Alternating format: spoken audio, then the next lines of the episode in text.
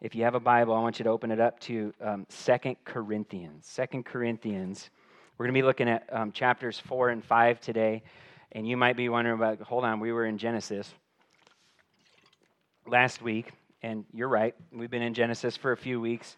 Um, 2 Corinthians 4 and 5 are, is on page 1024 if you have a welcome table Bible. We're going to pick up our series in Genesis again next week uh, when we look at Genesis chapter 4. But in light of the, of the passing of our, our sister, Rebecca, a few days ago, along with what feels like just an overwhelming amount of other hardships that are present in our world and in our country, and, and um, not to mention the very real and present and personal struggles that each one of us carry uh, in our lives right now, I felt that it would just be beneficial for us to pause in the old covenant narrative, although the old covenant is, is not, we get to Jesus, right?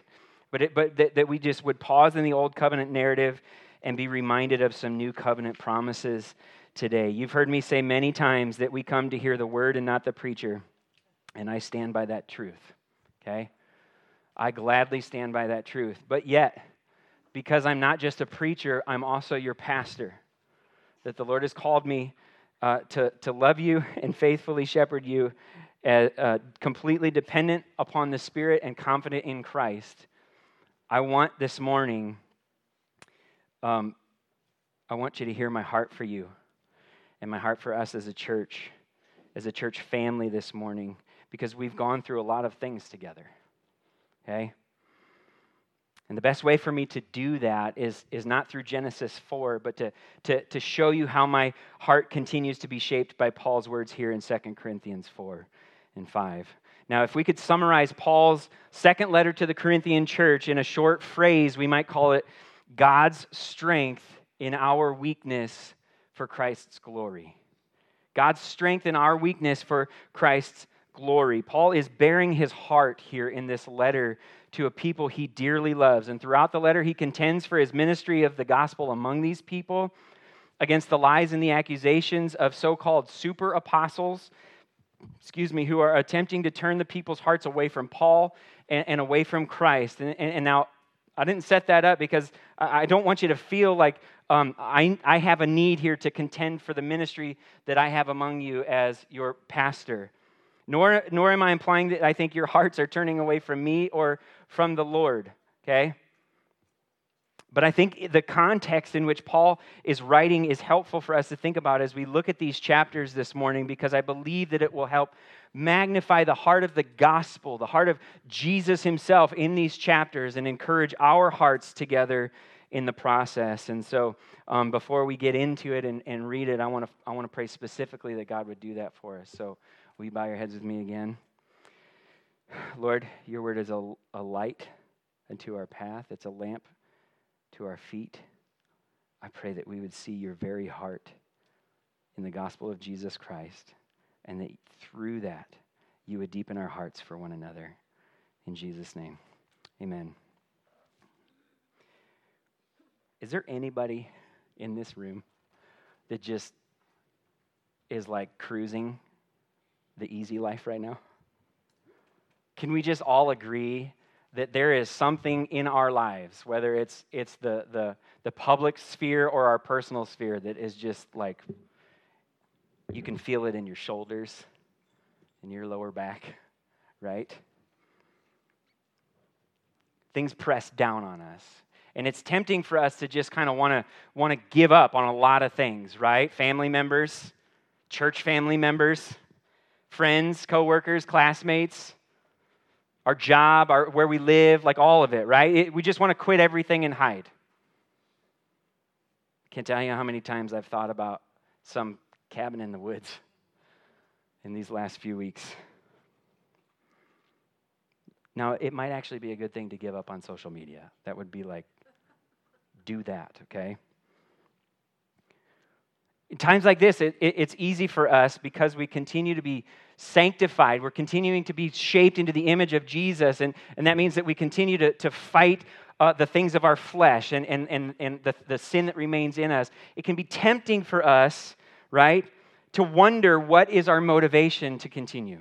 What, what, what are we doing? How do we keep going?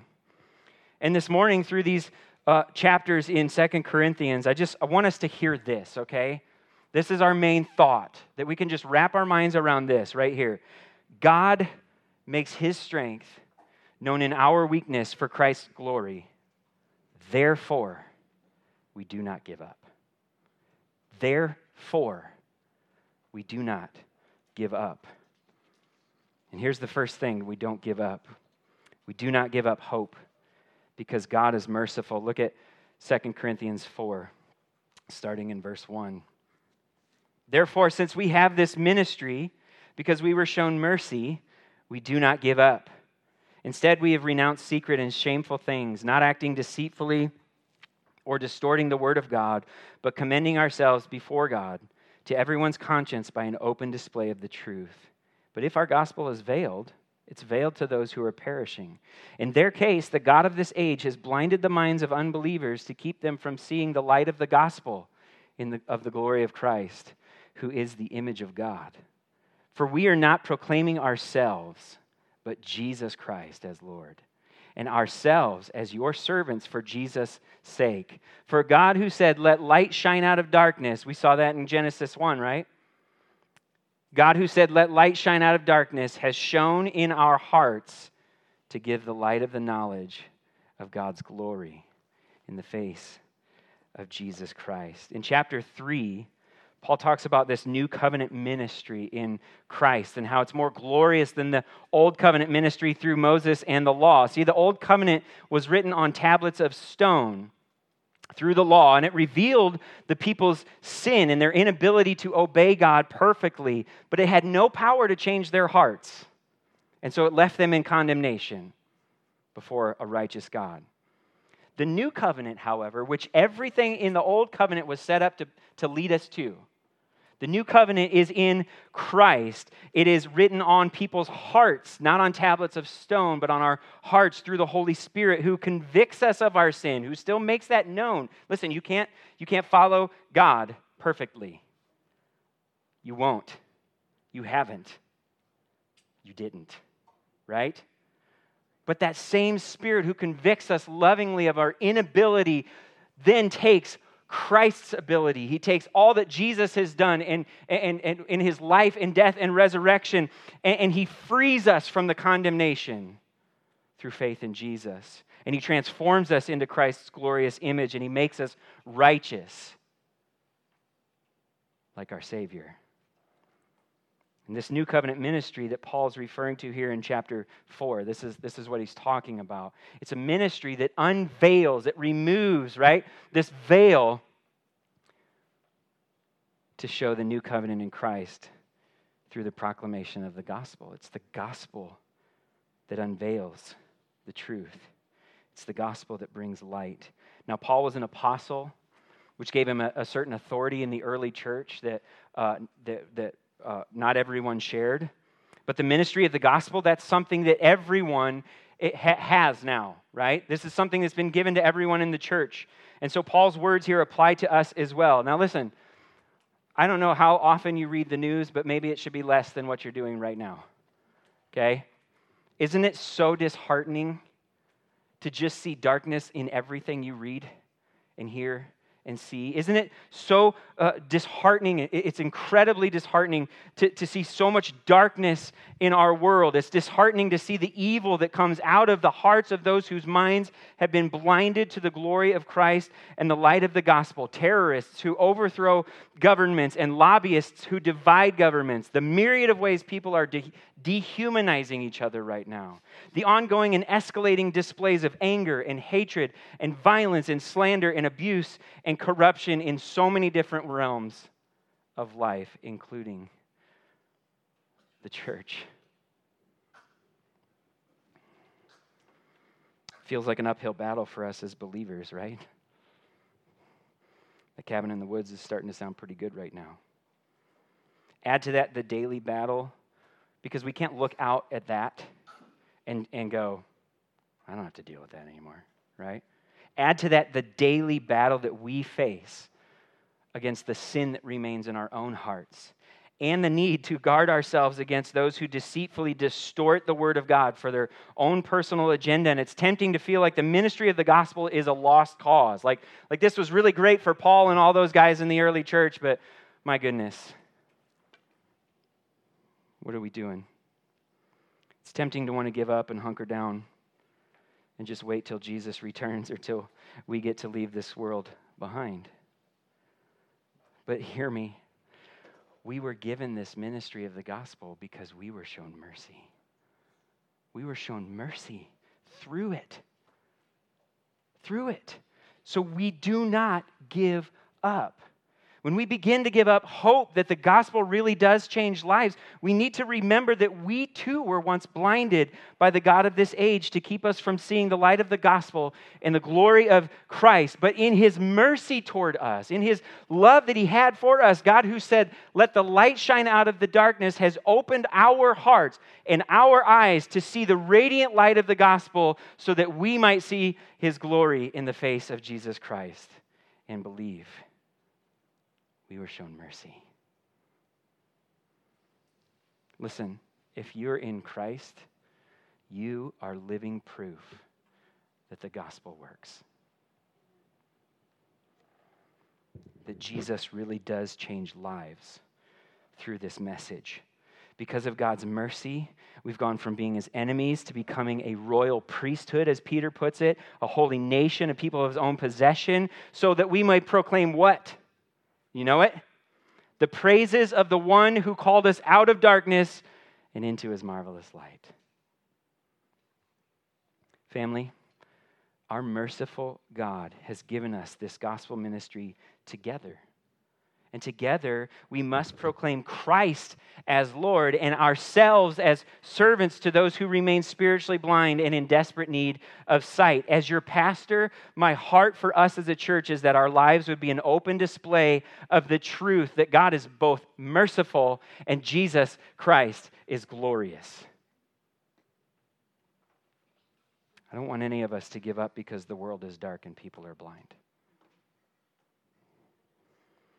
We do not give up hope that people will be changed because we've been changed.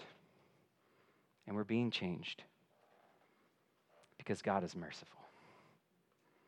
We do not give up endurance because God is powerful. Look at 2 Corinthians 4 7. Now we have this treasure in clay jars, so that this extraordinary power may be from God and not from us. We are afflicted in every way but not crushed.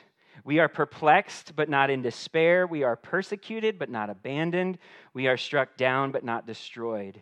We always carry the death of Jesus in our body so that the life of Jesus may also be displayed in our body. For we who live are always being given over to death for Jesus' sake, so that Jesus' life may also be displayed in our mortal flesh. So then, death is at work in us, but life in you. And since we have the same spirit of faith in keeping with what is written, I believed, therefore I spoke, we also believe, therefore speak. For we know that the one who raised the Lord Jesus will also raise us with Jesus and present us with you. Indeed, everything is for your benefit, so that as grace extends through more and more people, it may cause thanksgiving to increase to the glory of God. Paul's describing here the, the theme of the letter, right? This paradox of God's power displayed through our weakness, eh, eh, through our weaknesses and our sufferings. He began this letter by talking about how God comforts us in all our afflictions and how Paul and his companions learn to trust God in the midst of theirs. You, you know the passage, right? The, the God of all comforts. It's, it's in chapter one. We tend to like go like verses three through seven. Have you ever kept reading? Listen to what verses eight and nine say. We don't want you to be unaware, brothers and sisters, of our affliction that took place in Asia. We were completely overwhelmed beyond our strength, so that we even despaired of life itself. Will God give you more than you can handle? He absolutely will. Here's why. Indeed, we felt that we had received the sentence of death so that we would not trust in ourselves but in God who raises the dead. It's that trust in the God of all comfort that enables Paul to say what he says here in chapter 4. Now we have this treasure, this, this gospel treasure in jars of clay, in clay jars, so that what? His extraordinary power may, may be displayed and show that it comes from God and not from us. Do you feel like a clay jar? You should. And that's a good thing. It's good for us to know our weakness and our frailty because that not that only magnifies the gospel's transforming power in us, right? You see, it's when we're completely overwhelmed beyond our own strength that we see the trustworthy strength of God at work in us. The gospel reminds us that though we may be afflicted in every way, we will never be crushed by our afflictions. Why? Because Christ was afflicted and crushed for our iniquities. He was pierced for our rebellion. He was the punishment that brought us peace was upon him, and by his wounds we have been healed. The gospel reminds us that though we may be perplexed by our suffering, we have no idea why we're going through this. We ne- need never to despair over it. Why? Because here's what we do know Romans 8 that all things work together for the good of those who love God and are called according to his purpose. What's his purpose? Those he foreknew, he also predestined to be conformed to the image of his Son, Jesus Christ so that he would be the firstborn among many brothers and sisters. And those he predestined, he also called. Those he called, he also justified. Those he justified, he also glorified. God will take you all the way through to the finish. The gospel reminds us that no matter how badly we may be persecuted for the sake of Christ, we will never be abandoned because Christ was persecuted by his enemies and he was abandoned by his friends to die on the cross so that through him, God can come through on his promise to never leave us nor forsake us. The gospel reminds us that no matter how many times we're struck down, we'll never be destroyed. Because the Son of God was revealed for this purpose to destroy the devil's works, including death itself. So, if not even death, can bring us to an end, what do we have to fear? What is there to truly fear? Now, listen, we've been through a lot as a church family in these first two years. October is our, is our two year birthday, October 20th. Since our first Sunday, we've lost three people to death. Three people who called Redeemer their home church. We've walked side by side with one another through unexpected and unwanted medical diagnoses. We've changed buildings. We've changed setups. We've changed service elements. Over three quarters of our existence as a church has been in the midst of a pandemic. It's a lot. It's a lot for a young church plant to endure. But listen to me. The fact that we've endured these things and more does not give us the ability to boast that we are Redeemer strong. What it does give us the ability to boast in is that we have a strong Redeemer. Family, our powerful God has made us weakened vessels together and together we must boast all the more gladly in our weaknesses so that the power of Christ may dwell in us. As your pastor, my heart for us as a church is that we would be joyfully weak together for the benefit of others, so that as vessels of the gospel, as clay jars with this treasure, God's grace would extend through us to more and more people, and then through them to more and more people, so that God's grace, God's strength, not ours, would cause thanksgiving to increase to the glory of God. I don't want any of us to give up endurance because the trials of this life are too hard. I want us to be honest about our sufferings, and I want us to share them with each other and share in them with one another because Christ's grace is sufficient for us and his power is shown to be perfect in our weakness. That's later in Paul's letter. Look at verse 16, chapter 4. Therefore, we do not give up. Do you hear the refrain?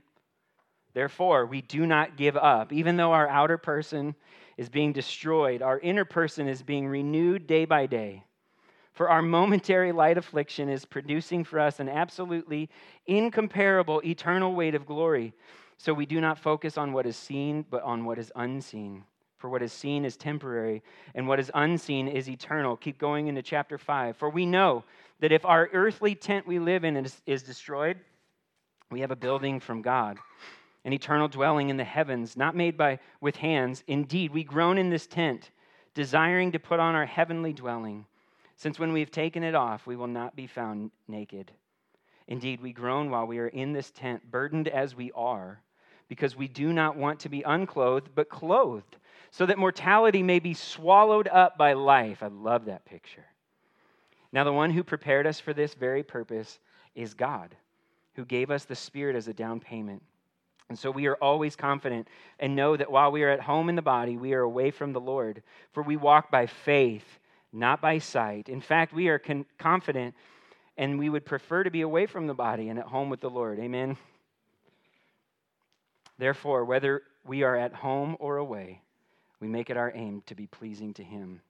For we must all appear before the judgment seat of Christ, so that each may be repaid for what he has done in the body, whether good or evil.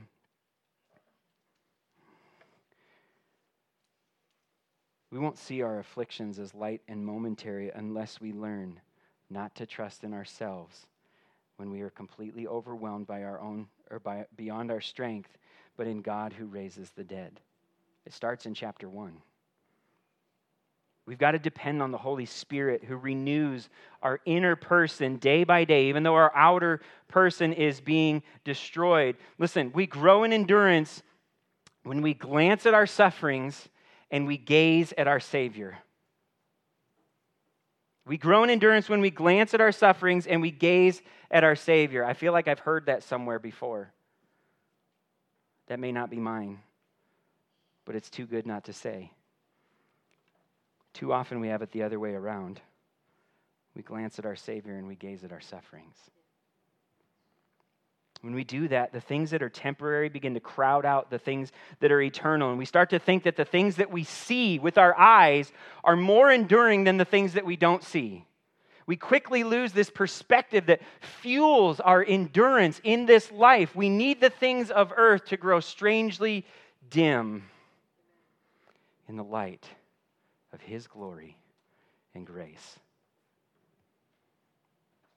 The gospel reminds us that not only has Christ already come to renew our hearts through his life, death, and resurrection, the gospel also reminds us that Christ is coming back again to make all things new forever, to restore all that's been broken, and to replace our earthly bodies, our earthly tents, as Paul puts it, with these eternal dwellings, immortal, incorruptible bodies. And until then, we must continue to walk by faith and not by sight focusing not on what is seen, but on what is unseen, because what is seen is temporary, but what is unseen is eternal. We need to glance at our sufferings and gaze at our Savior.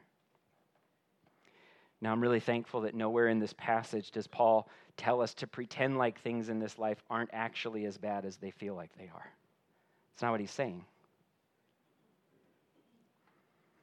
Or that we don't really feel any pain Instead, what he's, he's encouraging us to do is to look so intently with faith in the promises, the eternal promises of God, that are all yes and amen through his Son, Jesus Christ, that the reality of the unending glory to come helps us remember that even our worst sufferings here are nothing in comparison, and they won't last forever. A few weeks ago, I was able to go up and see Rebecca in the hospital, and I, I couldn't go into her room, but I was able to stand outside and look through a window and, and pick up a phone, and they held a phone to her ear. And I was able to read some scripture with her, to her, and, and, and pray with her over the phone. Here's what I read to her 1 Peter 1 5 through 9. You are being guarded by God's power through faith for a salvation that is ready to be revealed in the last time.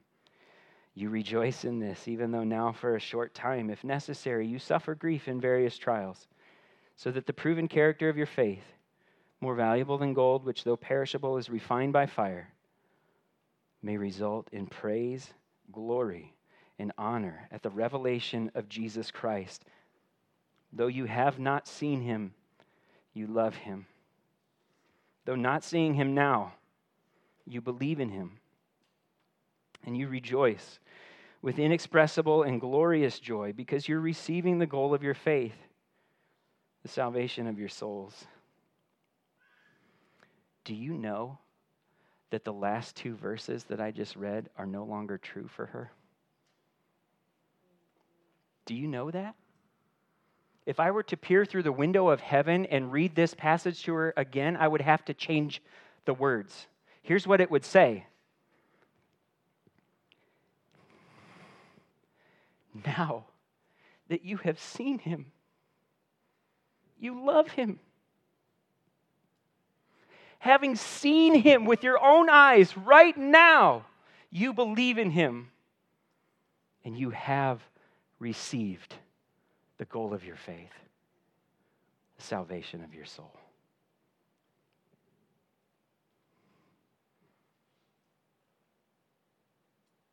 That's our promise. That's our hope. When we're able to look at the reality of death in this life, whether it's from COVID or a car accident or you name it, when we're able to look at the reality of death in this life from the perspective of the eternal life to come, we no longer need to fear that reality. Instead, we can freely live, confidently knowing that God has already prepared us and continuing to prepare us for the day, listen, when mortality may be swallowed up in life. Because He's given us His eternal Holy Spirit to live in us as a guarantee that that day is coming. Family, our eternal God has made us to be a dwelling place for His Holy Spirit together. And together we must depend on His Spirit to keep us fixed on the one whom we love and believe, even though we have not yet seen Him with our eyes. As your pastor, my heart for us as a church is that we would groan together with purpose while we are in this earthly tent, not whining or complaining, but listen, longing. Longing together for our savior's return and for the death and for death to be swallowed up by life. I want us to be people who walk side by side with one another through the really hard things of life with the confidence that our light and momentary affliction is producing for us an absolutely incomparable eternal weight of glory. Because God says it will. I want us to live neither in foolishness nor in fear, but by faith and not by sight. Focusing on the temporary things that are seen, that are, focusing not on the temporary things that are seen but on the eternal things that are unseen. I want us to be people who together spur one another on to glance at our sufferings, to not deny them, not diminish them, not to, not to pretend like they don't exist or they don't hurt, but to glance at them and look through them so that we gaze at our Savior, Jesus Christ. People who long to be uh, at home with the Lord, and yet while we're here, we know our mission and we make it our aim to please Him. We do not give up endurance in the temporary things of this life because our God is powerful and He's promised to give us rest. Oh, sweet rest in the eternally glorious things to come. Now, so far, the refrain has been, therefore, we do not give up, right? We've heard it at least twice in, the, in these, this passage. But in this last set of verses, we're going to see something that we absolutely must give up if we truly want to be fruitful in the ministry of the gospel. We don't give up hope because God is merciful, right? We, and we don't give up endurance because God is powerful. But here's what we do give up we do give up our lives because Christ is king. Look at verse 11 of chapter 5. Therefore, since we know the fear of the Lord, we try to persuade people. What we are is plain to God, and I, I hope it's also plain to your consciences. We're not commending ourselves to you again, but giving you an opportunity to be proud of us, so that you may have a reply for those who take pride in outward appearance rather than in the heart. For if we're out of our mind, it's for God. And if we're in our right mind, it's for you. For the love of Christ compels us, since we have reached this conclusion. We're confident in this, is what he's saying.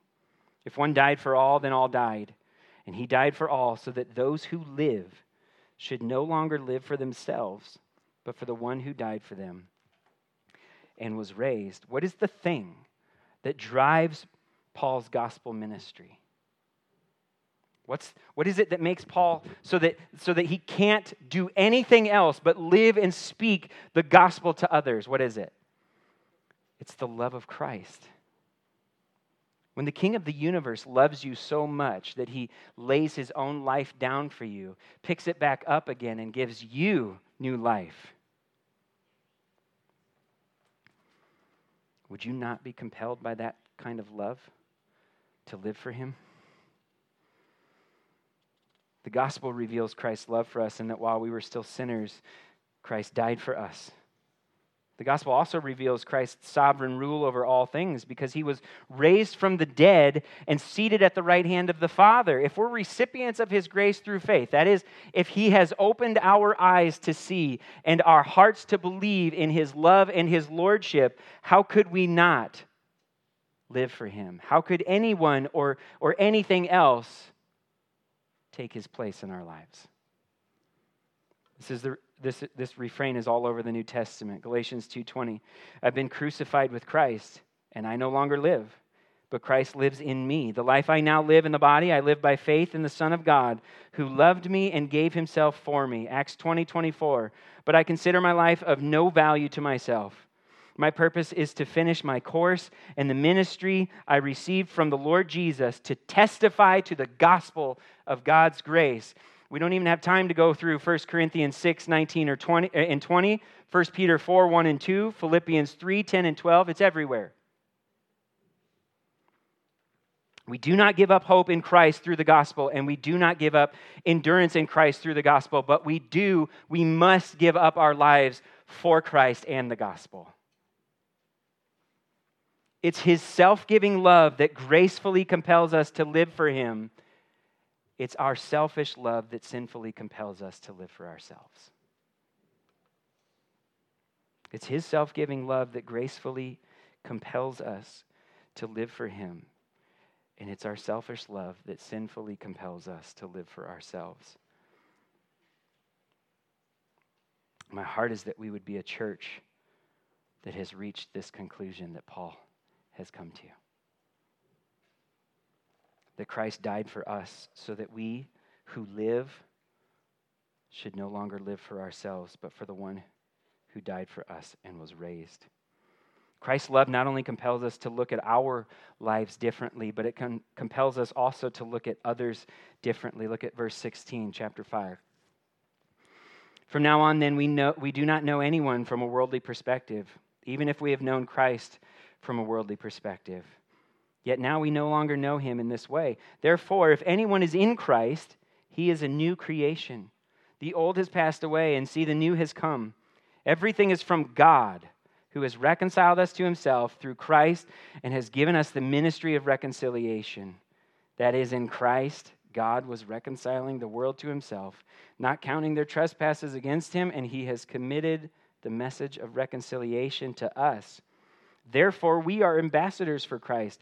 Since God is making his appeal through us, we plead on Christ's behalf be reconciled to God. He made the one who did not know sin to be sin for us, so that in him we might become the righteousness of God. Before Paul's heart was changed by Christ, Paul regarded Christ in a worldly way. He thought Jesus was a false Messiah before we knew Christ, we lived as though this world and this life was all that mattered, right? We knew Christ from a worldly perspective too. Maybe you thought he was this good person or, or this wise philosopher, or maybe you thought he was a buzzkill. Maybe you thought that he was one of, the, one of many ways you could get to heaven. Maybe you thought that he could help you, but you still had to do a lot of work yourself to be right with God. Maybe you thought he was made up. Maybe you never heard of him. Listen, though, if you're in Christ now, no matter how you once viewed him before, that is no longer how you view him now. Because he has transformed your heart by his grace through faith in him. You now know him for who he truly is. And who is he? He's God incarnate. He's the sacrificial eh, Lamb of God and the beloved Son of the Father. He's the Savior. He's the Redeemer. He's the King. This is who Jesus is. And because we know him this way, we can look at one another as new creations in Him. Listen, we have to look at each other that way. This passage doesn't allow us to do it any other way. We need to see each other as those whom God has reconciled to himself through Christ and who's continuing to shape and remake into his image so that when conflict arises, and it will, and it has, we don't look at each other's sin and use that as a reason to skedaddle. I'm out. You're too much. This is too hard. It's hard everywhere. It's hard everywhere. And we're all difficult people. Somebody said amen over here.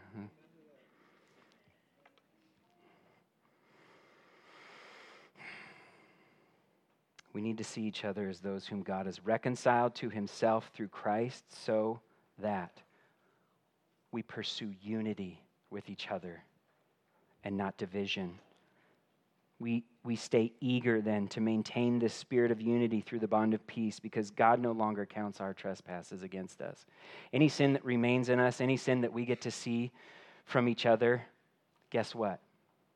If you're in Christ, it's already been paid for, which means we can work through it. And because God no longer counts our trespasses against us, that means that we can look at unbelievers in a new way. Instead of viewing people based on the standards and values of this world, we look at them in terms of whether or not they've been reconciled to God through Jesus Christ. That's the filter for us. A person is not reconciled to God because they wear a face mask or because they don't wear a face mask or because they get the vaccine or because they do get the vaccine. No one is reconciled to God because of who they voted for or how they view climate change or the withdrawal of the troops from Afghanistan. We are reconciled to God through Jesus Christ and Christ alone. That is it. The gospel is the message of reconciliation. And we've been given the ministry of reconciliation because we've been given this gospel of Jesus Christ. And we've been given the gospel of Jesus Christ because God is merciful. If we let someone's worldly beliefs compel us to remain quiet about the gospel, then we are not being merciful if we're more concerned with compelling them to change their worldly beliefs than we are with pleading with them to be reconciled to God, then I, want you to hear me. We are being ambassadors of something or someone other than Christ. His love must compel us. It's our sin that keeps us away.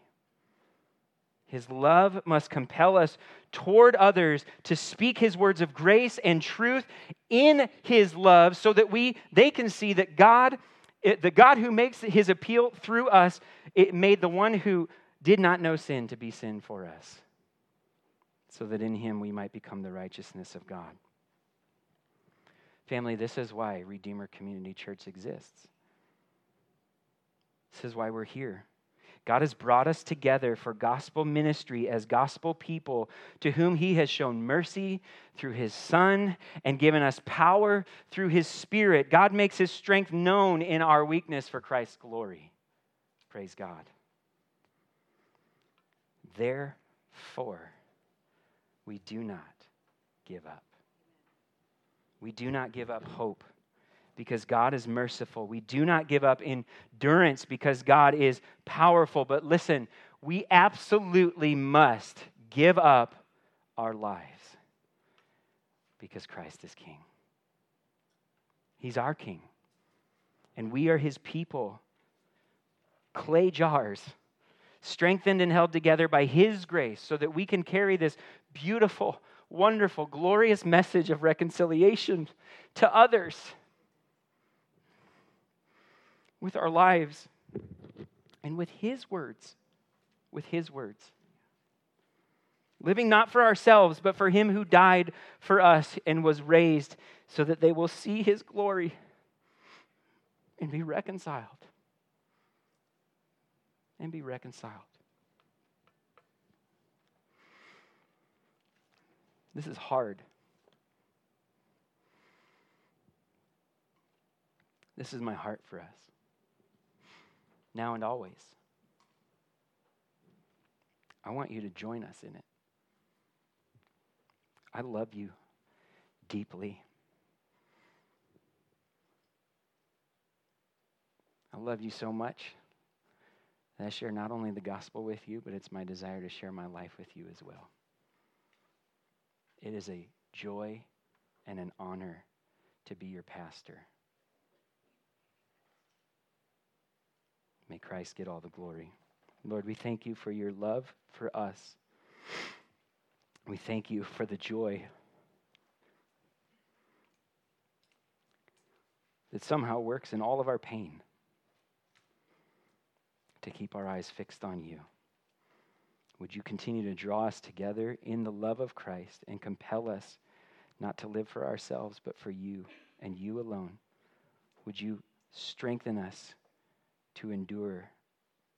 Lord, would you continue to be merciful to us and let us remain in hope?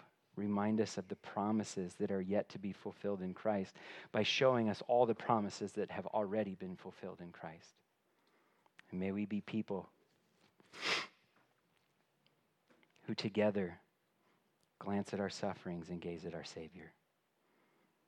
Let God's power be displayed in our weakness for Christ's glory. Amen.